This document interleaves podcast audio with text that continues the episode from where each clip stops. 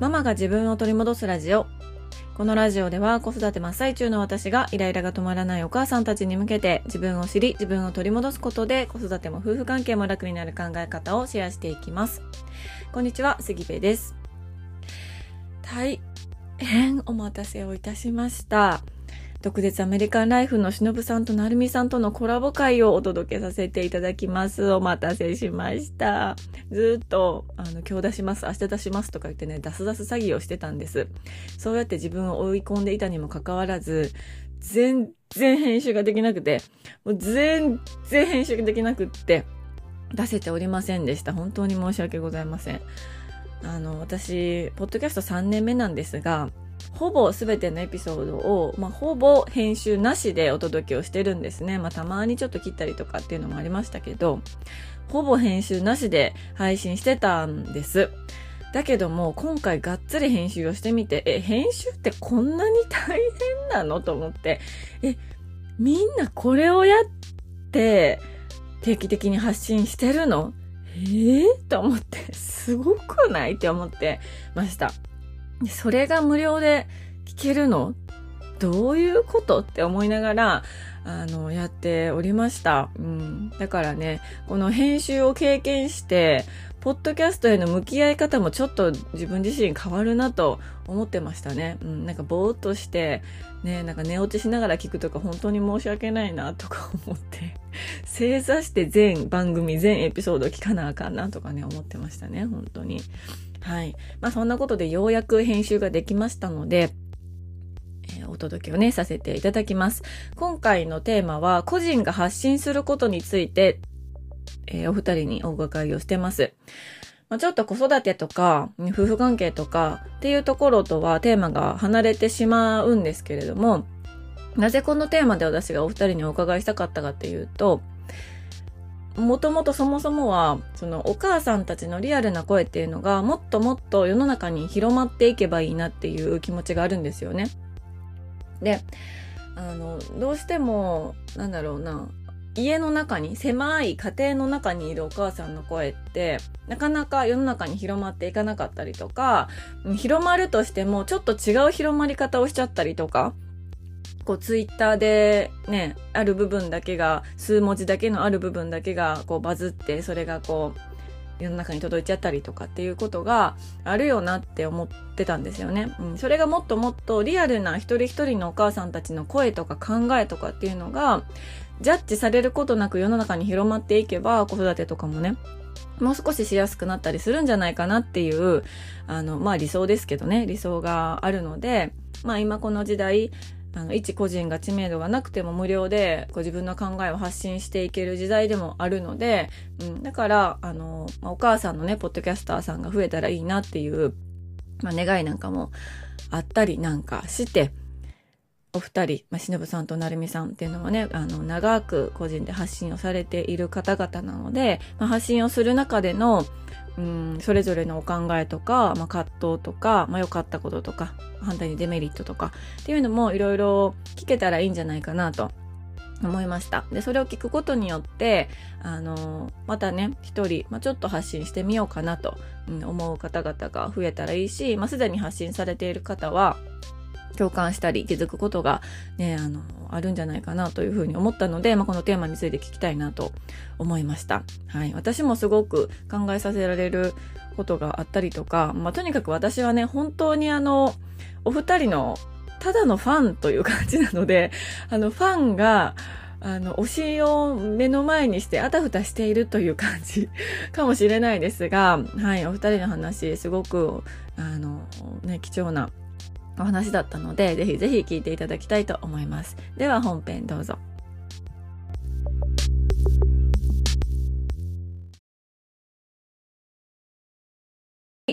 えーでは今日はとっても素敵なゲストの方々に来ていただいております。あの、私の番組を聞いてくださっているリスナーの方々も多分ね、あの、ほとんどの方が聞いているんじゃなかろうかと私は思っているんですけれども、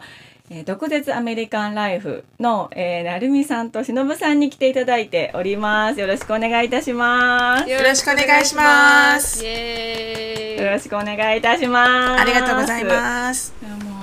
ありがとうございます。はい、もう超絶もう超絶豪華ゲストなので私は今ドキドキしておりまして何をおっしゃる？もう口が回らないんじゃないもう口がもうね乾いて乾いて仕方がないというそんなウェルビーイング賞の方からそんな申し訳ない確かに。ありがとうございます確かに。ありがとうございます。はい。あのー私もねずっとずっと本当にあの憧れの番組であり憧れのお二人なので聞きたいことはもう山ほどあるんです、もうもう10時間ぐらい喋ってほしいぐらいの感じなんですけども 今日はせっかく来ていただいて いるのでそうせっかくね来ただ来ていただいているので、まあ、一つテーマを絞ってお二人に質問をさせていただきたいなと思っております。はいはいはい。えーとテーマはですね、個人が発信することについて、うんということを、えーお話ししていただきたいなと思ってます。はい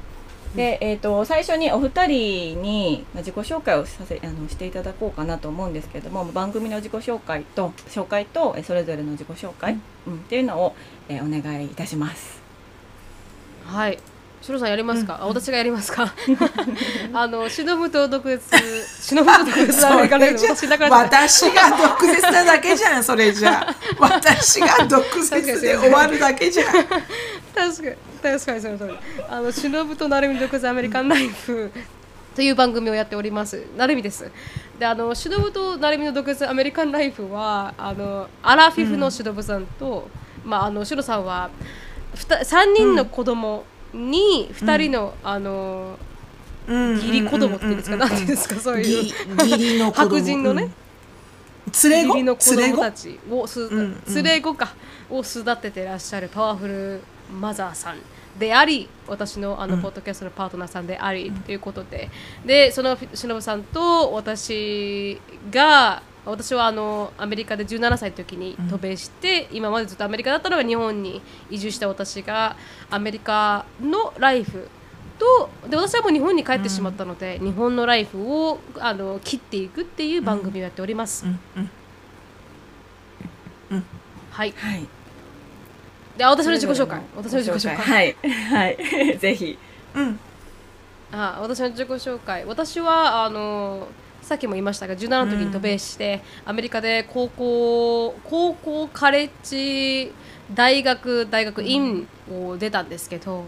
それもなんかこううまく出たように聞こえますけど全然うまく出たわけではなく、いろんななんかアップダウンをは繰り返しながらあのまあ強い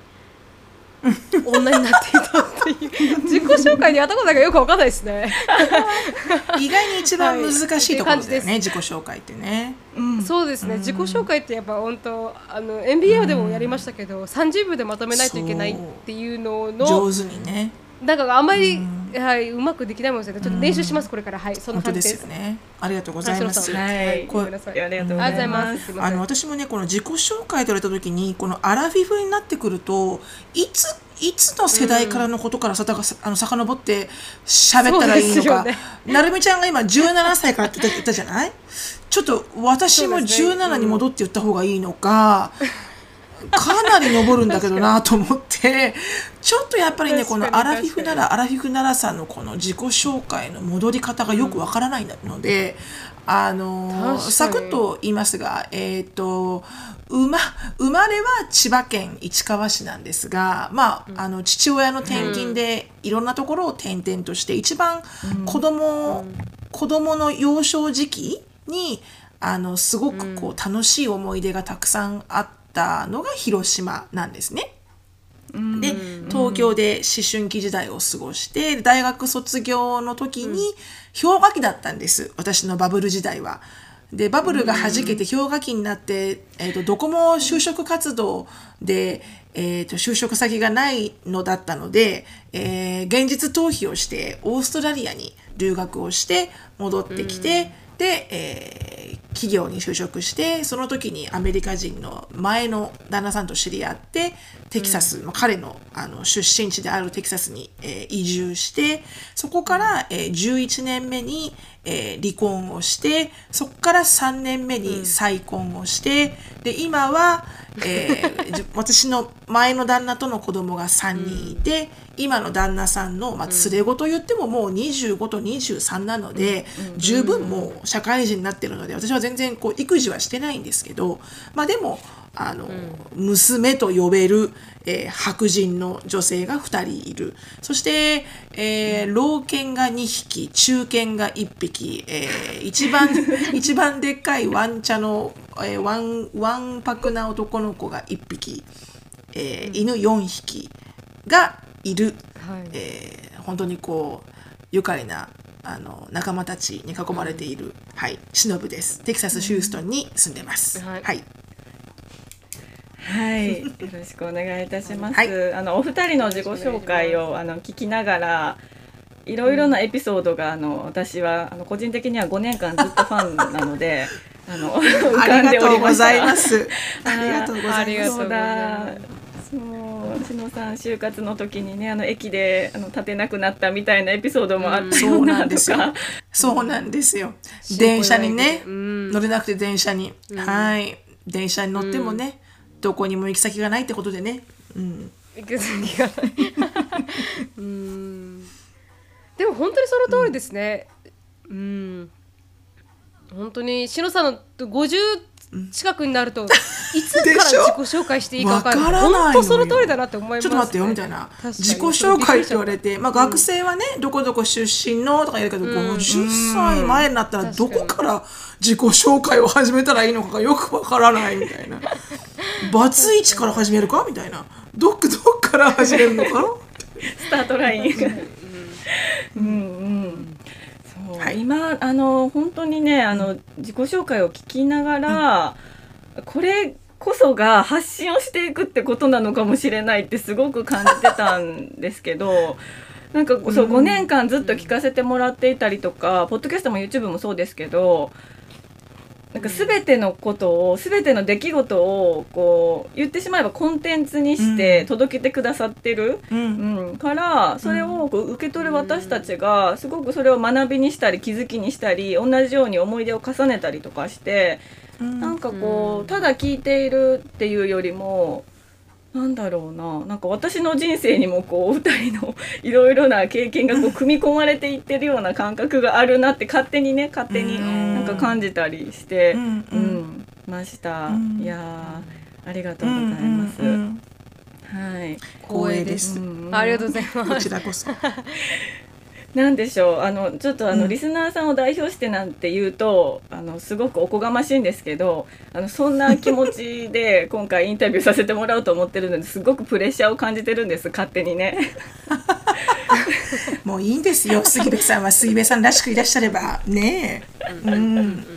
はい、で今回のあのお二人にね質問させていただきたいテーマ個人が発信することについてっていうことなんですけども、まあ、なぜこのテーマをお伺いしたいなと思ったかというと今って本当にこう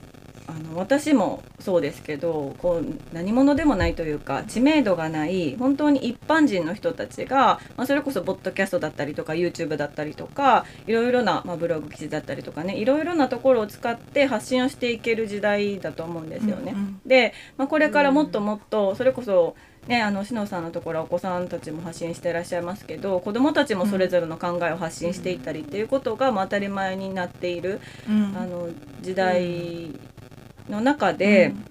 まあ、こうやって何年間かお二人があのそれぞれ発信されてくる中で発信してきてよかったなっていうこととか、うん。あと困ったな反対に困ったなっていうこととか、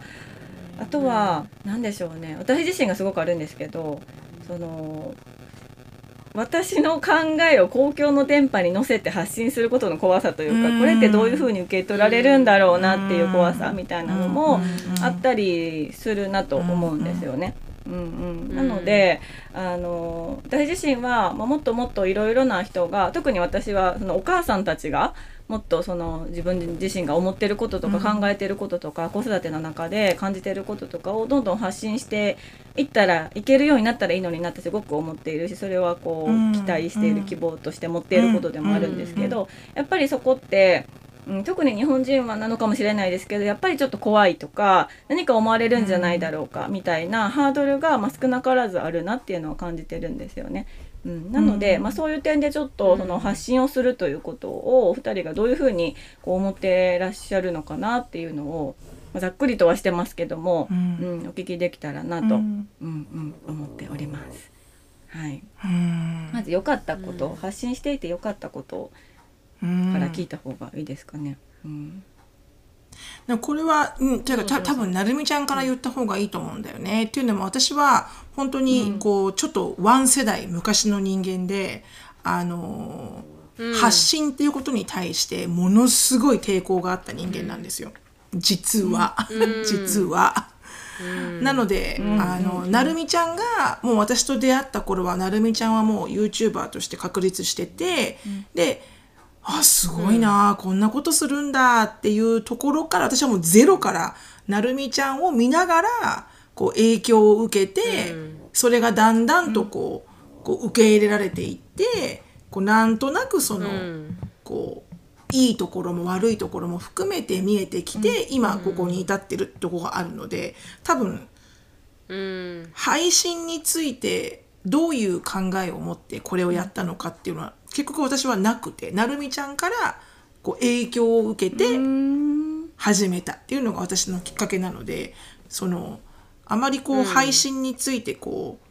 こういうことを配信したいんだこういうことをするんだっていうふうなパッションを持ってやったわけではなかったのでそこはちょっとなるみちゃんの方がこう上手に上手にというかなるみちゃんの方がまだこう面白い意見なんじゃないかなとちょっと今バーを上げてますけど申し訳ないです。うん、何も、何も面白くなかったですよ。私は私はただあのやってみたいなと思って始めて、本当に何のパッまずションも。なんでやってみたいなと思ったの？なんかさ最初、いやなんかねうーん花うーんなんだろう。自分を売るっていうこの自分が商品じゃないですか、YouTube とかっていうのは、でその時たまたま2015年ぐらいって本当にこうやってる人が少なかったんですよ、日本人でやって多分すごいメインを今でなったらねすごい大きい YouTuber ヒカルさんとかっていらっしゃるいらっしゃると思うんですその人たちから始めたのが多分15年ぐらいなんですよ、1516年ぐらい。だそれなんでもなくてでもアメリカではすごい流行ってた媒体だったんで YouTube って。でそれで面白いなと思ってでも本当なんかこう、趣味の一環として配信してみたいなっていうのはありましたね、でもそんななんかこの世界を救いたいとかっていう大きな希望があったわけでもなくただあのいろいろやってみていろんな違うことをやってみて、でもやっぱこう大きいものには勝てないっていうのに気づいて、こう商売っていうのは、はいででもなんか本当に軽い気持ちで始めたかもしれません。いやで私結構始める時めっちゃ軽いんですよ、シロさんに大変申し訳ないと思いますけど、あのやってみませんかっていう本当にノリで始めるタイプなんで、こうそこら辺のこの、なんかこうバリアがあんまり高くないんですよね、私なんかこう始める時にすごい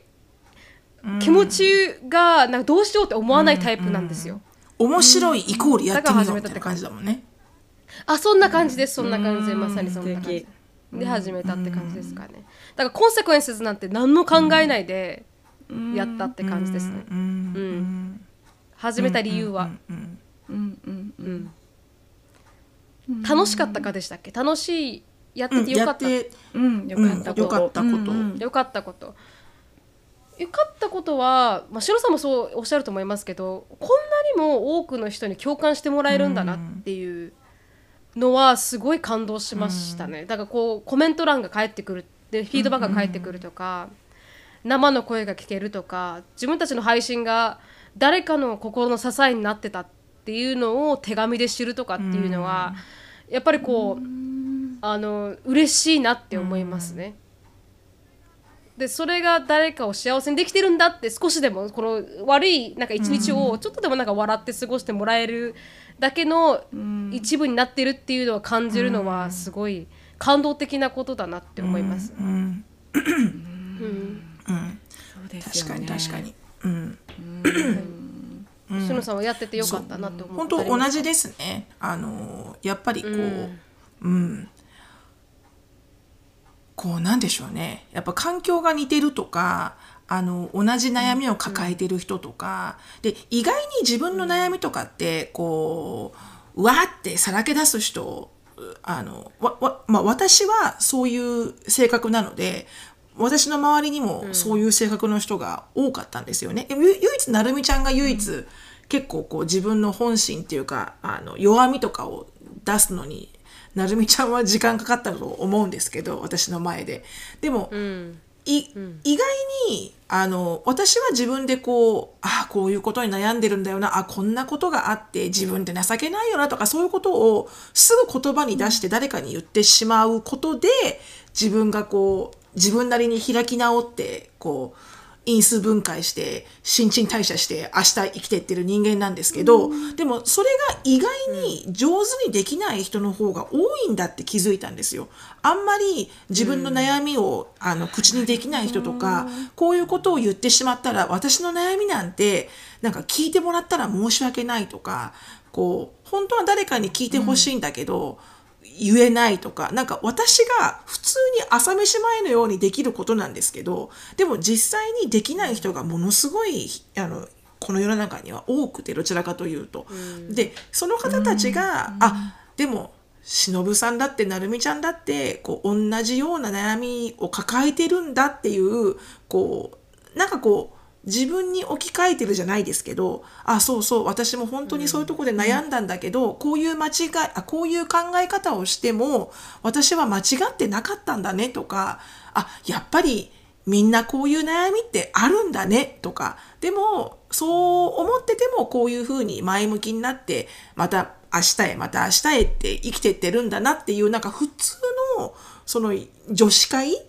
にあるようなトークなんですけど、あのだからこそなんかみんなが聞きやすかったりだからこそこうたわいもない女子会の話なんですけどそれで元気になったりとか、でそれこそ留学中とかあの海外に国際結婚で行ってしまってまだ友達がいないとかそういう人たちにこうあの本当に隣に女子会やってるような雰囲気で聞くことができて、ホームシックにならなかったとかあのすごく元気になったっていう風な本当なるみちゃんに言った通りたそういうお便りをたくさんもらうようになってから、あ、こんなバカみたいな女子会の発信でも、あの誰かの役には立ってるんだっていうので、どんどんどんどん自分たちの士気が上がってって。じゃあもっと、じゃあもっともっと何かオファーしようとかもっともっとみんなが話しづらかったトピックとかを思いっきり話してみようとか。なんか本当にこう社会貢献っていうとすっごい言葉があの偉すぎてん何様と思いますけど、あのちちっちゃなレベルだけど多分すごく社会貢献してると思うんですよ。自分のできる範囲で。だからそれが一番こうやりがいを感じるところですね。だって杉目さんだって私も聞きましたけどあの本当に子育てしてる人だったらみんなが思うことを喋ってるじゃないですか。うん。うんうん。そうですね。ねうんでもうん。絶対に喋れない人が多いんですよきっと。その悩みを、っうん。て思いますけどね。うん。うんそこが、うん、嬉しいところかな。うん。うん私もどちらかというとあのしのさんタイプ、うん、何でも話せる。もうどこまでも話せる。みたいなあのタイプなのでどっちかというと、あの私自身はね発信してることが自分のヒーリングになっているんじゃないかと思うぐらいもう喋って発散してるっていう感覚、うん。うん、うん。なんですよね。だから、うん。あのまあ、うん発信するっていうことに対してそこまでそれこそ、うん。まあ、今でこそかもしれないですけどあの難しいなっていう感覚ではなかったんですけど特にポッドキャストは。うん。だけどそう、うん。うん。確かに、うん今ね、うんあのお二人の話を聞いていて確かにその弱みを話されているエピソードが残ってるなっていうのを、うん。すごくあのうん。思い出しました。しのさんの、んそうですよね。うん。うんあの、うん。コーラを買おうと思ったんだけど、足りなかったっていうエピソードとか、でもすごい一緒。いや一緒。そうなんです。お金がなくて。一緒だな。私もそうだったな みたいなこととかなるみさんのあのパーティーに行って、あのすごいこうなんか喋りかけたいんだけど、ね難しいとか英語力は上がってきた、うん、はずなのに、うん、っていうなんかすごく落ち込まれたっていう話とかもさらけ出してくれるからこそ、もっと好きになるみたいな、ううんんのはすごく感じるなっていうのはん思いますね。うん。うん。うん。うんうんうんうん。いや逆にその困ったこととか発信を続けていく上でうん。こう悩んだこととか、まあ、デメリットみたいなものっていうのは何かあったりしましたか、うん。これまで。私は唯一あのうん。あのなんだろうな。こうやっぱ子供たちがまだ未成年じゃないですか、私の場合。なのであの本当にソーシャルメディアに出たいのかあの出たくないのかっていう、その意思確認が100%やっぱりこう未成年だとできないじゃないですか。ほまあもちろん本人たちが出たくてねもうなるみちゃんが来た瞬間から YouTube 出してみたいな感じだったのであの多分世代が違うんだと思うんですよ。世代が全く違うんだと思うんですけど、あのそこの部分はちょっと気にはしましたけど、最初。でもあの今はどっちかっていうとこうやっぱりこうき本当は発信するべきだなって思うところを、あのやっぱりこういう内容は聞きたくないだろうなっていうあの選択肢のもとであの発信をしないっていう選択をしてるところもあるわけですよね。だからやっぱりこう別に気に入られようとして発信してるわけではなくてこうやっぱりできれば聞聞く聞く人がいい気持ちになってほしいっていうところは気には気をつけてますよね。だからこう本当に100%自分の気持ちを発信したいところだとしても、いやこれはこの方たちが聞いたら多分嫌な思いをするだろうなっていうところは、結構センシティブに考えるようになりましたね。でもというのもそれも前半そのポッドキャストとかやってていいくつかねやっぱバッシングを受けてのことなんですけどあの、まあ、こちらが全くもって悪気がない一言とか全くもって悪気がなかったトピックとかっていうのがやっぱりこうバッシング対象になった時にやっぱりこうね自分の発信することの言葉の重さとか責任とかそういうのは感じましたね。まあ、自由に何でも喋ればいいんですよって言ってくれるファンの方もたくさんいますけど、うん。でもなんて言うんでしょう。別に喋らなくていいことであれば喋らなくてもいいやっていうような選択をすることは気をつけてるかなやっぱり。うん。これやっぱりそれがほら、サイバーブーリーって言ってこうほらオンライン上のいじめとかにもあのつながっていくじゃないですか、誰でもかんでも好きなように発信したらいいってことでもないと思うのでそこにはやっぱりねあの思いやりとかが思いやりがある発信にしていけたいなというところはあったので、その責任自分の言葉に対する責任の重さっていうのは常にこ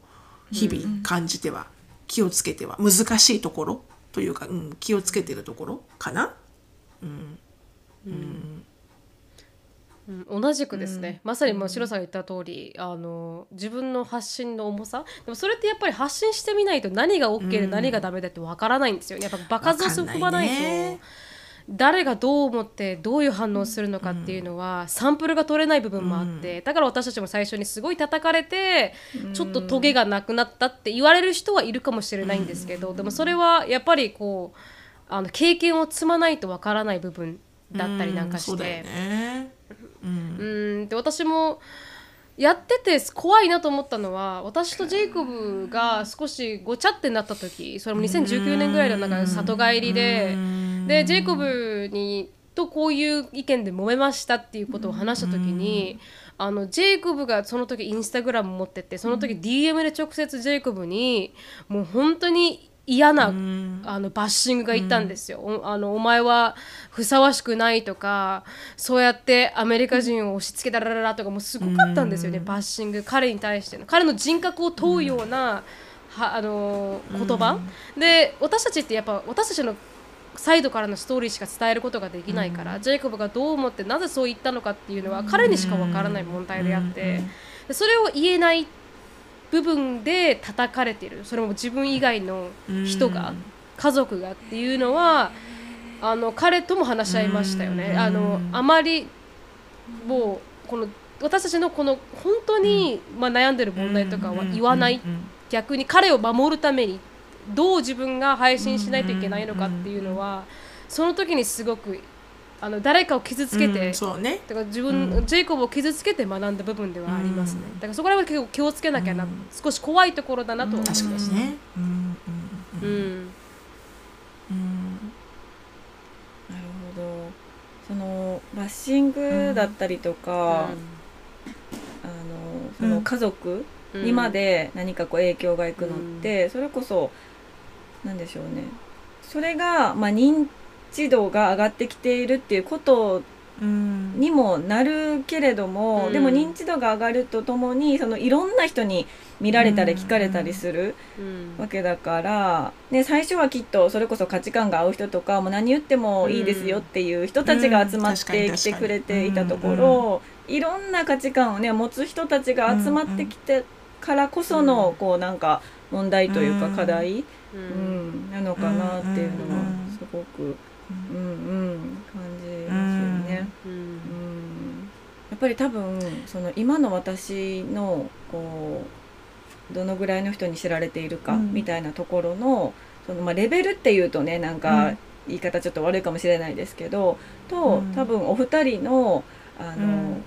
こう知られている認知度みたいなところがやっぱり今はもう現実として絶対的に違うと思うんですよね。だからなんなんでしょうね。私のあの今まだこう自分で個人として発信していく悩みっていうのはそれこそこう顔出しがどうとか、なんかこうこんな風に言ったら嫌われるんじゃないかうん。みたいな本当にそういうレベル、うん、だけどうん。きっとここからこういろんな人に聞かれるようにねあのもしなったとしたらきっとそういういろんな声を受けたりだとかいろんな価値観をこう目の当たりにしたりだとかもしかしたら私も結構そのプライベートなことを話しているから子供たちのことをもっとこう考えないといけないっていうタイミングになったりとか旦那さんのことをね、もっとこう出さないようにしないといけないってなるタイミングが、まあ、こう将来的に来るのかもしれないなっていうのは、うん。うん、すごく感じましたね。うんちょっとあの話それるかもしれないですけど、うんうんあの忍さんがねうん。顔出し最初されてなかったじゃないですか。そうなんですうん。途中から荒れるようになったのってどういう心境の変化があったのか聞きたいなと思ってたんですけどどうでしたか、うん。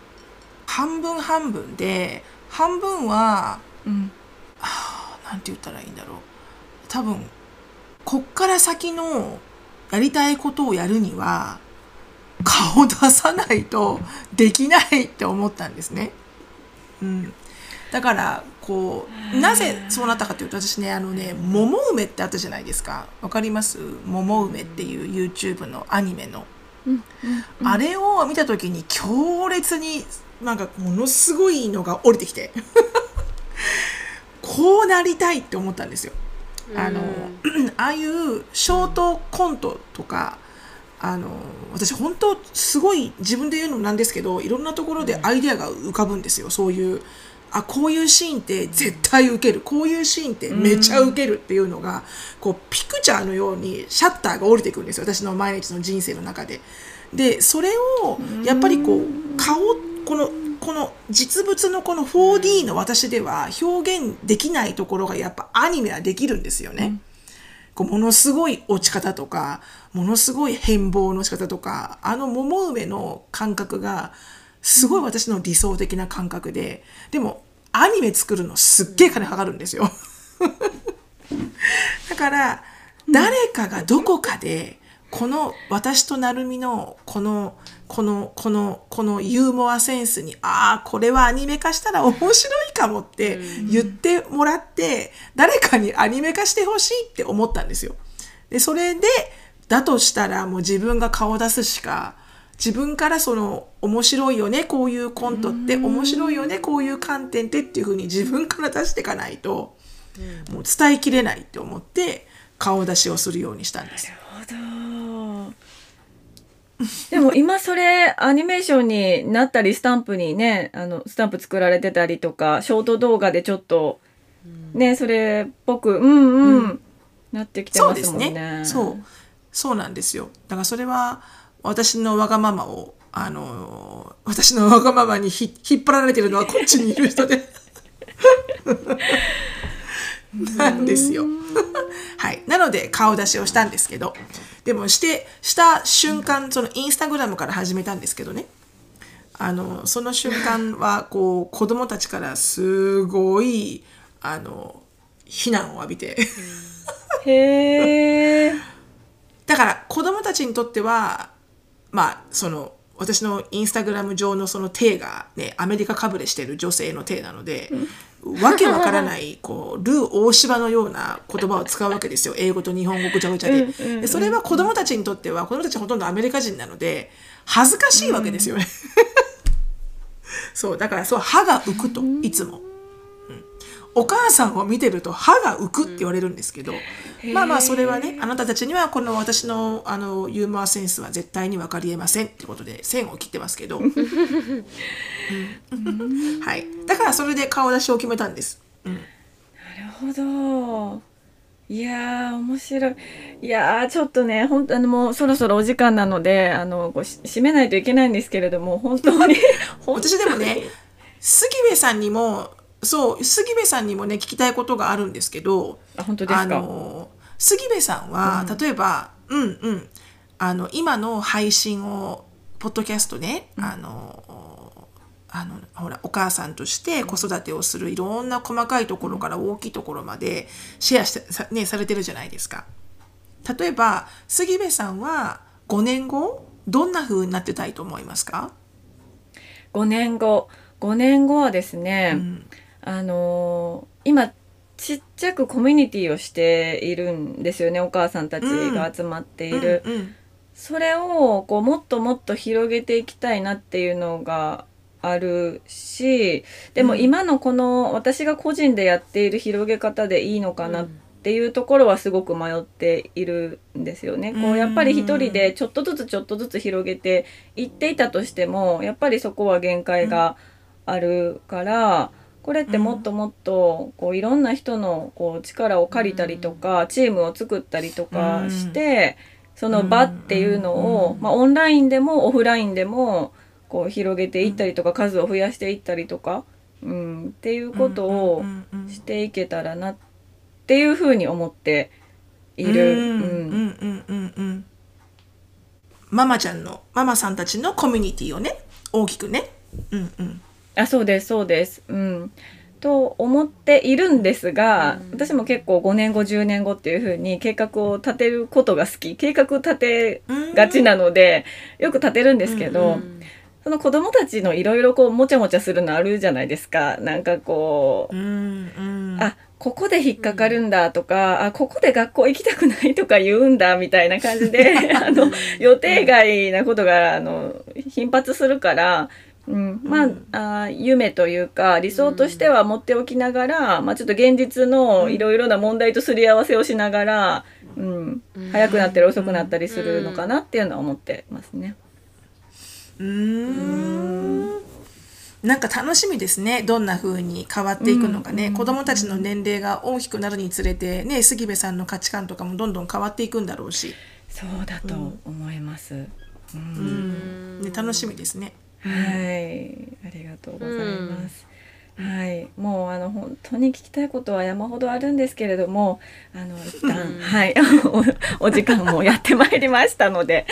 今日は、えーこの辺にさせていただこうかなと思っております。改めましてありがとうございました。ありがとうございましたこちらこそありあがとうございまりがとうございました。何かお二人お知らせ等々はございますでしょうか？ありますかしのさんお知らせ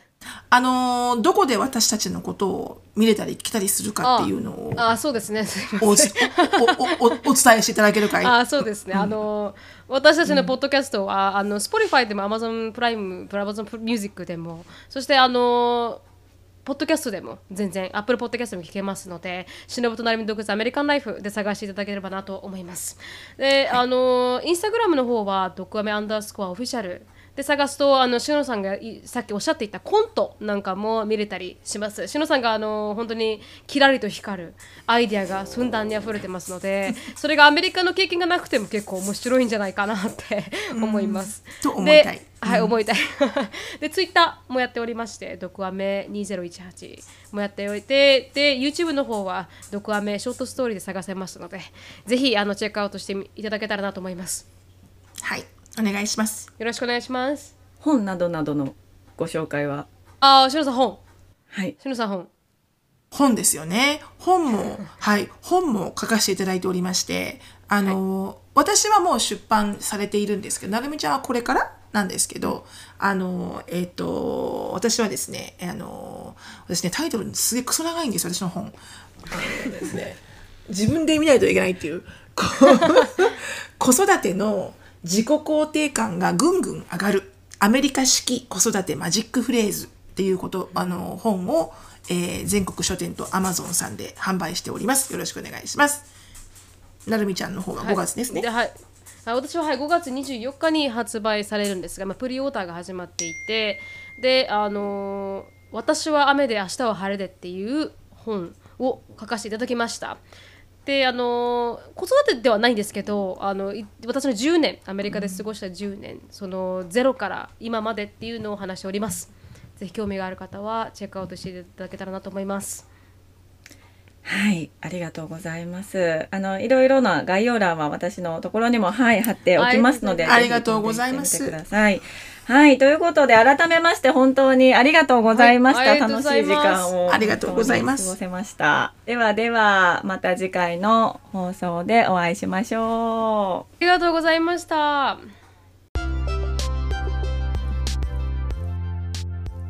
はい、最後までお聞きいただきまして本当にありがとうございます。お二人のお話ね、やっぱり興味深かったなと感じてます。あの、途中からですね、あの、ポッドキャストでインタビュー形式で、あの、リスナーの方に届けるという目的をすっかり、あの、忘れていた私は、普通に私の相談をお二人にするみたいな感じになっておりました。はい。あの、ただただファンとして、お二人を目の前に、えー緊張をして、あの、浮ついて、口がパサパサになって、ふわふわしているという感じだったんです。なので、あの、実際にね、何を話したのかとかっていうのは覚えてなかったんですよ。もう緊張して。だけど、まあ、編集し終わった音源を聞き直して、うん、やっぱりお二人がいろいろなことを考えて、感じて、あの、行ったり来たりしながら発信をこれまでされてたんだなっていうことが改めて分かりましたし、一番思ったのは、やっぱり面白い話をするってすごいなって思ったんですよね。うん。まあこれ、ポッドキャスト、YouTube とかに限らず、学校の授業とかもそうだと思うんですけど、こう真面目な話を教科書通りにするのって、まあ、言ってしまえば誰でもできることなのかなと思うんですよ。まあこれ私授業とかしたことないから偉そうに言うの悪いですけども、うん、まあ真面目な話をするのは結構誰でもできる。だけど、それを面白く話したりだとか、ね、わかりやすい例えを出したりだとか、そういうことをずっと毒アメはね、毒アメのお二人はされているなっていう印象だったから、うん、やっぱりその面白い話をして人を笑わせる、楽しい気持ちにさせるっていうのはすごいことだなと、うん、思いましたね。なんか社会貢献ね、っていうとこう大きな言葉ですけど確実に、うん、いろいろな国のいろいろな人たちを元気づけてくれている番組だしそれがやっぱりリスナーズチョイスダントツ1位っていうところに現れているんだろうなと改めて感じておりました。はい、本当にねコラボさせていただいていたこの時間というのは夢のような時間で、うん、なんかポッドキャストを始めた時にはこんなことが起きるなんて私自身もう夢にも見ていなかったんですよね。うん、いつかお二人に会えたらいいな。ね、何かしらこう交流ができたらいいなと思ってましたけど、まあ夢のまた夢だろうなという感じだったんです。なので、本当に貴重な経験をさせていただきましたし、今度また7月にね、お二人が、あの、イベントをされる時には、大阪の会場私も足を運ばせていただきますので、はい、ぜひぜひ、あの、ひらひらの、あの、スケスケのドレスで行こうと思っておりますので、もしね、このエピソード聞かれた方は、えー、お声かけいただけたら嬉しいなと思っております。はい。ということで、今日も素敵な一日になることを願っております。